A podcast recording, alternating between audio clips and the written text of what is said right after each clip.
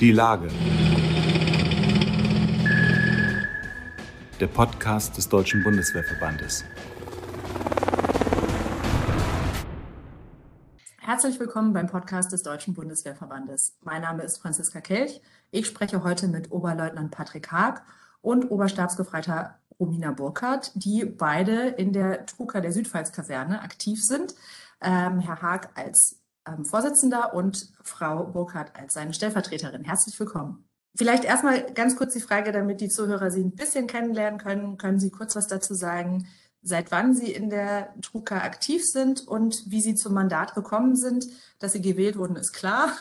Aber wie ist es dazu gekommen, dass Sie sich in der Truppenkameradschaft engagiert haben, beide?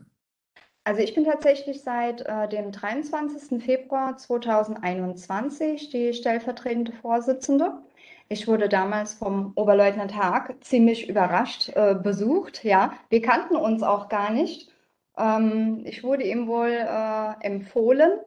Und ja, er hat mir so ein bisschen mal kurz erklärt und äh, ich habe mich dann, ja, habe dann gesagt, okay, ich habe gar keine Ahnung davon, äh, aber ich versuche es gern mal und habe es äh, bis jetzt auch nicht bereut. Und Herr Haag, wie sieht es bei Ihnen aus? Sie sind dann offensichtlich schon ein bisschen länger dabei. Genau, bei mir war es seit 2018. Ich kam gerade von den Lehrgängen, war quasi fertig ausgebildet, frisch in der ersten Zugführerverwendung, als mein Chef eben kam und sagte, die Truppenkameradschaft hier sucht einen neuen Vorsitzenden. Ich sehe da einen jungen, dynamischen Offizier, der das machen könnte und grinste mich an. Ich wusste nicht, worum es geht, muss ich ehrlich sagen. Ich hatte den Begriff so am Rande mal gehört damals schon. Ich war, bin seit 2008 in DBWV, aber den Begriff Drucker war es auch nie so im Alltagsbrauch drin gewesen. Und dann habe ich mich kurz informiert, habe dann Ja gesagt, wurde dann auch so ein bisschen dann eingearbeitet am Anfang und hatte meine erste, quasi meine erste Mandatszeit gehabt. Ja, hatte einen da auch schon einen Oberstabsgefreiten als Vertreter und habe mir damals, fiel mir das zum ersten Mal auch auf, dass Mannschaften unterrepräsentiert sind. Und als es dann eben um die Neuwahlen ging und ich quasi ein neues Team gebraucht habe, weil viele Kameraden DCD hatten, habe ich mich halt beraten lassen im Bataillon, welche Mannschaften denn interessant wären. Und dann kam ich eben auf die Frau Burkhardt. Jetzt sind Sie ja beide recht jung. Ähm, Herr Haag, Sie sind 34, ich sage das jetzt einfach mal so, und Frau Burkhardt, Sie sind 35. Glauben Sie, dass es Themen gibt, die besonders junge Menschen oder jüngere Menschen in der Bundeswehr bewegen, beziehungsweise es gibt ja im Deutschen Bundeswehrverband das Projekt Junger DBWV, um eben auch jüngere Soldaten und Soldatinnen für Mandate zu interessieren und zu begeistern. Was würden Sie sagen, sind da Faktoren, die man bedenken sollte, um eben jüngere Menschen zu motivieren, in so ein Mandat zu kommen und sich für die Kameraden einzusetzen? Es gibt eine Menge Punkte, die da einen Faktor mitspielen, finde ich. Ähm, das ganze Kernproblem, das ich sehe bei der Mandatssache im DBWV, ist, dass der Deutsche Bundeswehrverband ein wenig unter diesem Klischee leidet, dass sehr viele alte Menschen drin sind und dass es für die jungen Soldaten deswegen uninteressant ist. Genauso wie dieses Vereinspolitikgemacherei, Vereinsmacherei, wenn man so sagt, ist leider ein Vorurteil, ähm, das mitgetragen wird, habe ich das öfter schon gehört, dass das gerade junge Kameraden auch sagen. Ne? Und bei vielen Mannschaften und jungen Soldaten hört halt, was macht denn der DBV für mich? Weil für die sind Gehaltsrunden sind für die abstrakt. Mhm. Das sind, das sind, die sind nicht greifbar. Und dir sagen sie auch immer, kriege ich ja eh. Das ist so ein bisschen das Problem, was man ganz, ganz oft sieht, ähm, wenn es um Mandate und sowas geht. Warum soll ich mich einbringen? Ich habe ja nichts von in meinem direkten Tun. Mhm, absolut, ja. Es wirkt sehr träge eben für viele, ja. Dabei wäre es so enorm wichtig, dass sich junge Menschen da mehr mit einbringen. Vor allem äh, dieser ganze Input, den junge Menschen ja, äh, dazu beitragen könnten. Auch ähm, einfach, dass sie verstehen, es geht hier nicht um den Dienstgrad, sondern es geht um die hervorragenden Ideen, die jeder Einzelne haben könnte. Ja, es reicht nicht nur mitreden zu wollen, man muss sich aktiv mit einbringen. Ja, Frau Burkhardt, Sie haben gerade gesagt, wenn Sie mit Menschen sprechen über das Engagement im DBWV zum Beispiel, dass dann oft die Frage kommt, was macht denn der Bundeswehrverband überhaupt für mich? Das zeugt ja so ein bisschen davon, dass es manchmal nicht so ganz ankommt bei den Menschen. Was sagen Sie denen denn dann? Ja, was sagen wir den Leuten? Natürlich, ähm, das Offensichtliche ist ja immer, ihr kriegt mehr Geld, die arbeitet im Haus, ihr kriegt Zulagen, ihr kriegt Dinge. Aber die, die Wahrnehmung der Menschen, dass tatsächlich auch einfach diese Ideen, dass irgendwas geändert wird, oft aus der Basis kommen. Durch die Arbeitsweise des DBWVs, durch die, durch die Anträge, die an die Landesversammlungen und an die Hauptversammlungen gehen. Das ist bei der Basis gar nicht vorhanden. Also dieses, der Befreite hier in der Kompanie kann zu uns kommen und sagen, ich habe eine Idee, kann quasi die verschriftlichen, wir können sie bei einer Antragsversammlung einreichen und dann wird die unter Umständen bis hoch nach Berlin zur Hauptversammlung mitgenommen und kann unter Umständen etwas bewegen. Und dieses Wissen ist gar nicht da bei den meisten Mitgliedern. Also ist meine Erfahrung, die ich gemacht habe. Vielleicht irre ich mich da, weil ich habe ich da so ein bisschen den Filter an, aber den Leuten, die ich gesprochen habe, die waren da immer von überrascht, dass das so funktioniert. Und da ist wieder dieses Stichwort, dass wir an der Kommunikation einfach arbeiten müssen. Und äh, wir überlegen da auch, ob wir mal so ein bisschen PowerPoint-Vortrag, Flyer, irgendwas machen, den Leuten mal zu sagen, hier so arbeitet die Druckenkameradschaft, so arbeitet der DBWV, um eure Ideen in die Politik zu bringen. Frau Burkhardt, sind dabei Ihrer Ansicht nach die Mannschaftsdienstgrade ausreichend repräsentiert oder ist da noch Luft nach oben? Oh, da ist noch sehr viel Luft nach oben, ja. Deswegen ist es eben auch so wichtig, äh, gerade mit Mannschaften drüber zu sprechen, ja, sie zu motivieren, ihnen eben auch, wie er jetzt gerade gesagt hat, äh, die Ideen, ja, sind so wichtig. Ähm, und gerade Mannschaften ähm, laufen davon über, ja, auch bei uns im Bataillon, dass äh, wir miteinander sprechen und eben auch gerade diese Ideen, diesen Input weitergeben können. Denn ähm, ja, nur Mannschaften können am besten für Mannschaften sprechen. Und das scheint ja jetzt aber auch in Ihrem Fall so zu sein, dass Sie angesprochen wurden, beide. Also Herr Haags, ähm, Sie einerseits und Sie haben dann ähm, Frau Burkhardt angesprochen. Glauben Sie, dass das ein Punkt ist? Also dass, dass man ähm, auf die Leute aktiv zugehen muss, weil Sie ja gerade angesprochen haben, es gibt da irgendwie Klischeevorstellungen, die man ausräumen muss.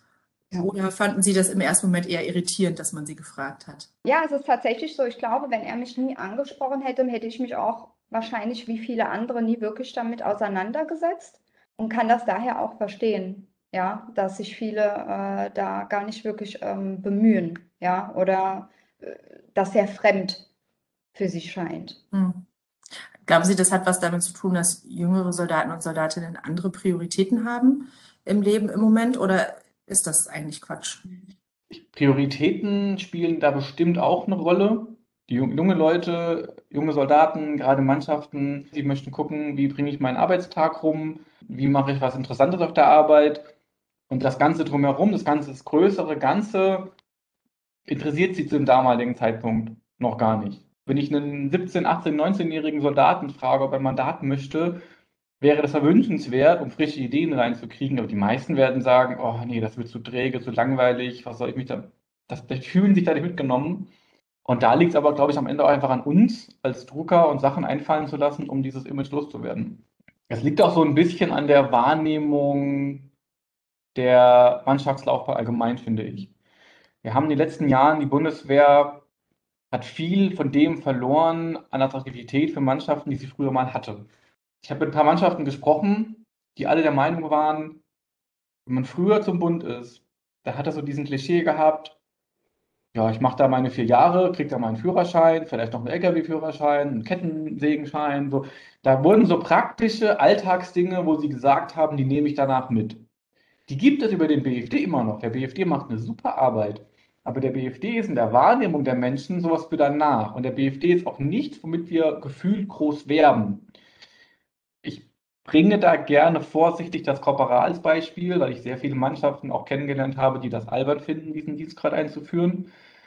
Die würden sich, wie gesagt, lieber einen Führerschein wünschen, da hätten sie mehr von, ähm, als zwei Korporatsstellen in einem Bataillon mit 300 Soldaten, wo die Stelle dann für sechs, sieben Jahre geblockt ist. Da hat der einzelne Soldat wenig von oder wenig Aussichten drauf. Deswegen hebt das nicht wirklich die Laufbahn im Auge des, der Mannschaftssoldaten. Mhm. Wie, wie sehen Sie das, Frau Burkhardt, die Korporalsgeschichte? Das war ja tatsächlich ein bisschen umstritten. Man hat es auch in sozialen Netzwerken immer mal wieder mitbekommen. Ähm, ja. Die einen fanden es gut und ähm, dann war aber eben auch zu hören, ja, was soll ich denn jetzt damit genau? Wie, wie sehen genau. Sie das? Also ich habe mich natürlich auch mit vielen Mannschaften auch noch darüber unterhalten und äh, Die meisten sehen das sehr kritisch. Die sehen auch den Sinn dahinter nicht, ja. Und äh, gerade so diese Problematik, über die äh, Mannschaften sehr viel diskutieren. Ja, man diskutiert ja auch sehr viel darüber, was ist denn mit den Berufssoldaten für Mannschaften? Und dann hat man plötzlich den Korporal erschaffen. Ist das für viele so wie so eine Art Ablenkung davon? Ja, dann doch sich wirklich intensiv mal damit zu beschäftigen, was spricht denn gegen den Berufssoldaten für einen Mannschafter? Wir haben ein bisschen darüber gesprochen, wie man Verbandsarbeit für jüngere Soldaten und Soldatinnen attraktiver macht. Also auf sie zugehen scheint ein wesentlicher Punkt zu sein und ihnen eben auch wirklich deutlich nahezubringen, was man, dass man gefragt ist in so einer Truppenkameradschaft. Das haben sie ja beide gemeinsam, dass sie, dass sie junge Menschen sind. Was sie unterscheidet, auf der Oberfläche zumindest, ist, äh, sie sind eine Frau und ein Mann und sie sind eben ein Offizier und ein Mannschaftsdienstgrad. Welche unterschiedlichen Interessen oder Belange ergeben sich da in der Arbeit in der Truka? Ähm, gibt es da ähm, Differenzen? Ich meine jetzt nicht im Sinne eines Streites, sondern einfach im Sinne von unterschiedlichen Interessen. Oder beschäftigen Sie eigentlich die gleichen Themen in Ihrer Truka-Arbeit? Um ehrlich zu sagen, und das ist auch das, was ich so toll finde, der Oberleutnant Haag und ich haben sehr viele ähnliche Interessen, vor allen Dingen auch was äh, die Mannschaft da anbelangt. Für ihn ist es auch sehr wichtig, genauso wie auch für mich gerade zur Mannschaft dann zu sprechen, sich äh, aktiver mit einzubringen. Und äh, dadurch ist natürlich die Zusammenarbeit sehr gut. Ich bringe jetzt mal noch ein Beispiel, wie wir an sowas herangehen, wenn wir überlegen, okay, was machen wir aktuell? Früher haben wir sehr, sehr viel gearbeitet mit, ähm, wir machen gesellige Abende, Grillfeiern für alle, wo dann quasi alle Mitglieder eingeladen werden, unabhängig, wo ich dann auch ein bisschen Verbandsarbeit berichten kann, das hat einmal gut funktioniert, ähm, dann war ich im Einsatz, dann kam Corona. ähm, seit Corona sind solche Veranstaltungen kritisch hinterfragt. Wir haben es einmal versucht letztes Jahr, wo die Zahlen besser wurden, bis sind sie wieder gestiegen. Wir mussten es absagen, leider völlig zu Recht. Was haben wir stattdessen gemacht? Wir haben uns hingesetzt und gesagt, okay, was können wir den Menschen irgendwie geben, damit sie uns nicht vergessen, damit sie sehen, der DBWV arbeitet weiter, aber das kriegt man natürlich nur über Zahlen, Fakten mit. Das ist mhm. der eine Bereich, aber auch dieses haptische, mit dem wir wieder bei den verschiedenen Herangehensweisen sind. Mhm. Ähm, die meisten Soldaten brauchen irgendwas Haptisches und dann haben wir überlegt, okay, zu Beginn von Corona waren diese Alltagsmasken noch sehr beliebt zum Beispiel und auch noch erlaubt. Da haben wir zum Beispiel einfach eine simple äh, Maske vorbereitet, mit einfach nur ganz klein noch drauf, auch mit dem für dich Truppenbundesverband, Truppenkamerad der Südpfalzkaserne, damit sie irgendwas haben, was praktisch ist, aber gleichzeitig daran erinnert, hey, es gibt diese Trucker, die arbeiten auch jetzt noch für uns. Und das läuft bei uns aber auch so, dass wir uns zusammensetzen und wir sind tatsächlich, ich habe es vorhin mal durchkalkuliert, mal geguckt, wie die Bundeswehr strukturiert ist. Ähm, wir sind aktuell über unserem Vorstand vier Offiziere, fünf Unteroffiziere und drei Mannschaften mit allen Beisitzenden. Mhm. Das spiegelt nicht ganz die Bundeswehr wieder, aber sehr, sehr nah dran. Wir setzen uns zusammen und dann überlegen wir uns so, was könntet ihr brauchen? Was findet ihr praktisch? Und was gibt es nicht schon als, als Mem oder als Werbegeschenk oder ähnliches? Mhm.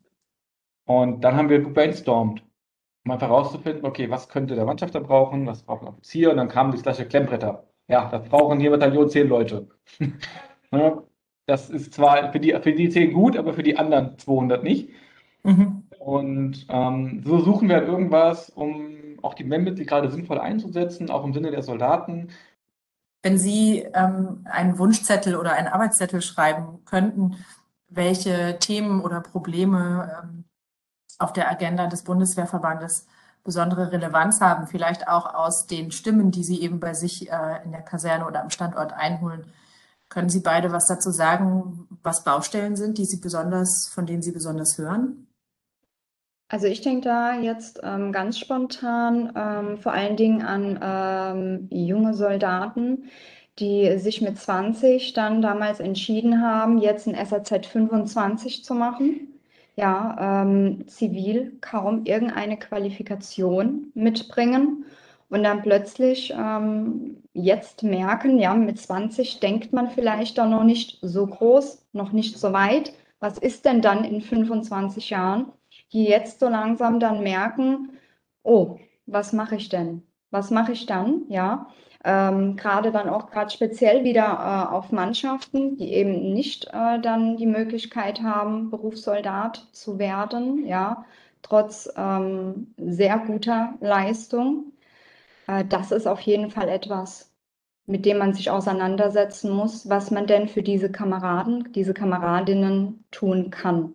Weil sie haben sich schließlich freiwillig verpflichtet und ähm, jetzt müssen wir auch irgendetwas zurückgeben.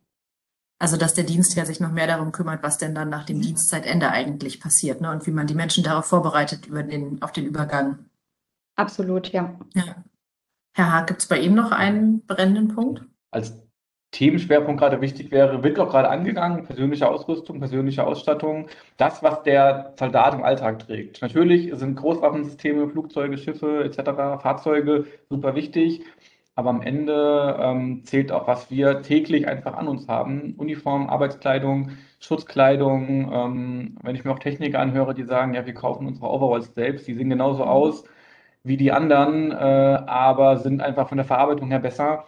Ähm, das sind also Beispiele, wo, wo viel Nachbaupotenzial ist. Auch Schutzausstattung kommt da jetzt bis 2025 hoffentlich. Aber das fand ich immer eine der wichtigsten Baustellen, auch gerade in der Ausbildung. Gerade Grundausbildung, Einsatzvorbereitung, die hier stattfindet, sollte halt auch zeitgemäß ausbilden und äh, nicht mit Lochkoppel hier und dann im Einsatzland mit SK4-Weste. Mhm. Also das fand ich eine große Baustelle für alle Soldaten. Das finde ich auch vollkommen dienstgradunabhängig, ähm, weil das betrifft einfach jeden.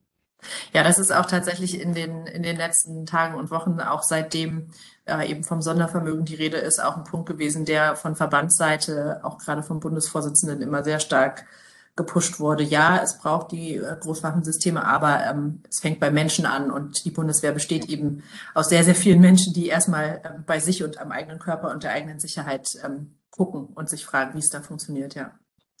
Sie hatten das gerade schon mal angesprochen ähm, im Hinblick darauf, wie sie die Truker sichtbar machen und wie sie eben auch über so Gimmicks oder Geschenke mit Menschen ja auch ins Gespräch kommen ähm, darüber, was die Arbeit des Verbandes ist.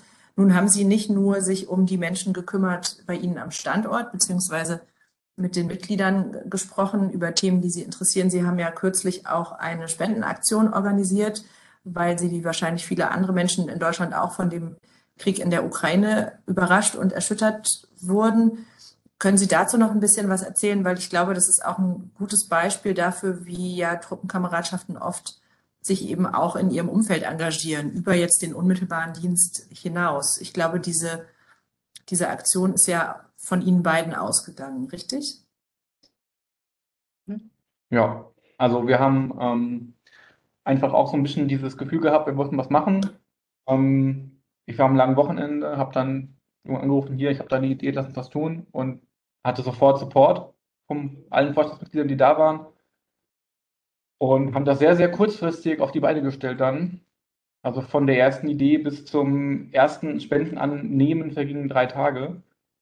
Ähm, und dann nochmal eine halbe Woche bis zum zweiten Annehmen, genau. genau. Ja. Das hat tatsächlich am Ende sehr, sehr viel Ergebnis gehabt. Viel Zulauf, auch im Freundeskreis der Soldaten. Also wir haben einen direkten, etwas weiteren Kreis erreicht. Auch sehr, sehr angenehm tatsächlich, dass viele gesagt haben, wenn das nicht mal die Bundeswehr macht, sondern wenn das Soldaten machen, da habe ich ein höheres Vertrauen hin. Ähm, wir haben am Ende, obwohl wir explizit kein Geld wollten, auch ein bisschen Geld bekommen. Das habe ich dann einfach in der Apotheke, bin ich rein und gesagt, ich habe jetzt so und so 100 Euro, ich hätte gerne dafür Medikamente, ist für eine Spendenaktion. Und Apotheken können erschreckend günstig sein, wenn sie wollen. Also da war ich auch überrascht. ähm, also da haben sie auf einmal, nee, das nehmen wir nicht, wir nehmen das da. Das war das gleiche Medikament, aber irgendwie günstiger. Mhm.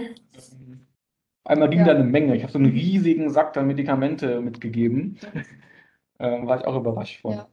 Auch diesen Support, den wir hier gerade im Bataillon hatten. Wahnsinn. Also montags äh, die Nachricht verbreitet, am Mittwoch da äh, sammeln wir zum ersten Mal Spenden. Wir waren uns noch unsicher, wird da am Mittwoch schon so viel kommen? Wir dachten, ja, die Leute, die gehen erstmal einkaufen, wahrscheinlich erst nächste Woche, wenn Wochenende war. Und äh, wir waren wirklich, glaube ich, beide absolut äh, erschlagen. Wir hätten ja. niemals gedacht, äh, dass so viele Menschen kommen, so viel spenden, jeder Einzelne so viel. Und tatsächlich auch wirklich darauf bezogen, ja, was man braucht. Ja, es gibt, gibt ja auch die Menschen, wenn die dann spenden, dann äh, ähm, wird einfach nur entsorgt, was man selbst nicht mehr benötigt. Aber das war alles hochqualitativ. Ja, Sehr wenig, genau. Wir Ja. hatten sehr wenig, was ähm, Reste waren. Wir hatten wirklich sehr viel Spezifisches. ne? Richtig, ja. Also man hat sich, jeder Einzelne, sich sehr viele Gedanken gemacht und die haben dann auch gesehen, wir waren dann am Verpacken und rumsortieren und jeder Einzelne blieb dann noch mal kurz da und hat dann noch mal kurz mit unterstützt, ja. Ähm, obwohl sie nur ihre Spenden abgeben wollten, aber keiner ist einfach dann weg. Jeder hat noch mal kurz mit angepackt. Ähm, das war auch für uns, glaube ich, Ja. eine tolle Erfahrung, ja. Ja. Wie haben Sie denn dann, also Sie haben ja schon gesagt, Sie haben auch ähm, sehr konkret vor allem eben Gegenstände gesammelt, also das, was die Menschen vor Ort brauchen. Medikamente hatten Sie angesprochen ähm, und ähnliches. Was sicherlich auch ganz interessant ist, vielleicht auch für Menschen, die sowas auch planen, ähm, wie zur Hölle kriegt man das dann in die Ukraine? Das ist ja, Sie, Sie sind ja nicht äh, mit dem Privat-Pkw losgetuckert und haben sich gesagt, ich gucke einfach mal an der Grenze, ob es mir einer abnimmt. Habe ich Ja, überlegt? wir- Das war die Notlösung? Mhm, Das wäre unsere Notlösung gewesen. Also das hatten wir tatsächlich vor, ja. Das war der Plan C quasi. Mhm. Ähm, Plan A und Plan B war, wir finden jemanden, der es macht. Ähm, Plan A hat sich tatsächlich dann auch über den DBWV ergeben, weil ich dann meinen Bezirksvorsitzenden gefragt habe, kennst du jemanden? Er sagte, er kennt jemanden. Der kannte jemanden, der jemanden kannt. Und so kam ich auch zu Leuten, die dann quasi tatsächlich in so Hilfsorganisationen arbeiten. Miteinander füreinander Südpfalz heißt diese Gruppe, die dann zusammenarbeiten eben. Und die haben mich dann eben an eine Organisation in Karlsruhe verwiesen, die sehr akut Flüchtlinge aufnimmt und gleichzeitig Material hinbringt. Also die nehmen Kinder auf, bringen direkt in die Schule ähm, und tun aber gleichzeitig, haben sie mehrere Konvois damals organisiert, einmal die Woche mindestens, die eben sehr zielgerichtet in Polen einen Anlaufpunkt hatten zum Verteilen des Materials. Also war es in dem Fall dann auch ein Stück weit das Netzwerk Bundeswehrverband, weil man ähm, über Schneeballsystem sozusagen massenhaft Leute annehmen kann. Gibt es andere Aktionen, die Sie geplant haben am Standort, weil Sie jetzt gerade schon so berichtet haben über ähm, einmal die Spendenaktion beziehungsweise ähm, auch Veranstaltungen oder ist alles noch ein bisschen im Corona-Schlaf sozusagen? Oh, ich glaube, wir sind sehr spontan und ähm, haben jetzt festgestellt, die spontansten Ideen sind die besten. Ja, jetzt natürlich zur Zeit, äh, wurde ja schon angesprochen, haben wir natürlich geplant, mal hier was fürs Bataillon zu machen. Ja, sobald das dann endlich wieder möglich ist, wir das dürfen. Es fehlt einfach dieser gesamte Socializing-Faktor in der Bundeswehr. Ist ganz, ganz krass zurückgegangen. Man kennt viele Leute nicht mehr. Das ist aber nicht nur, also im Offizierkorps ist das hier so, wo mir es aufgefallen ist, ganz extrem, weil früher gab es Dining In, Dining Out, Offizieressen, ähnliches.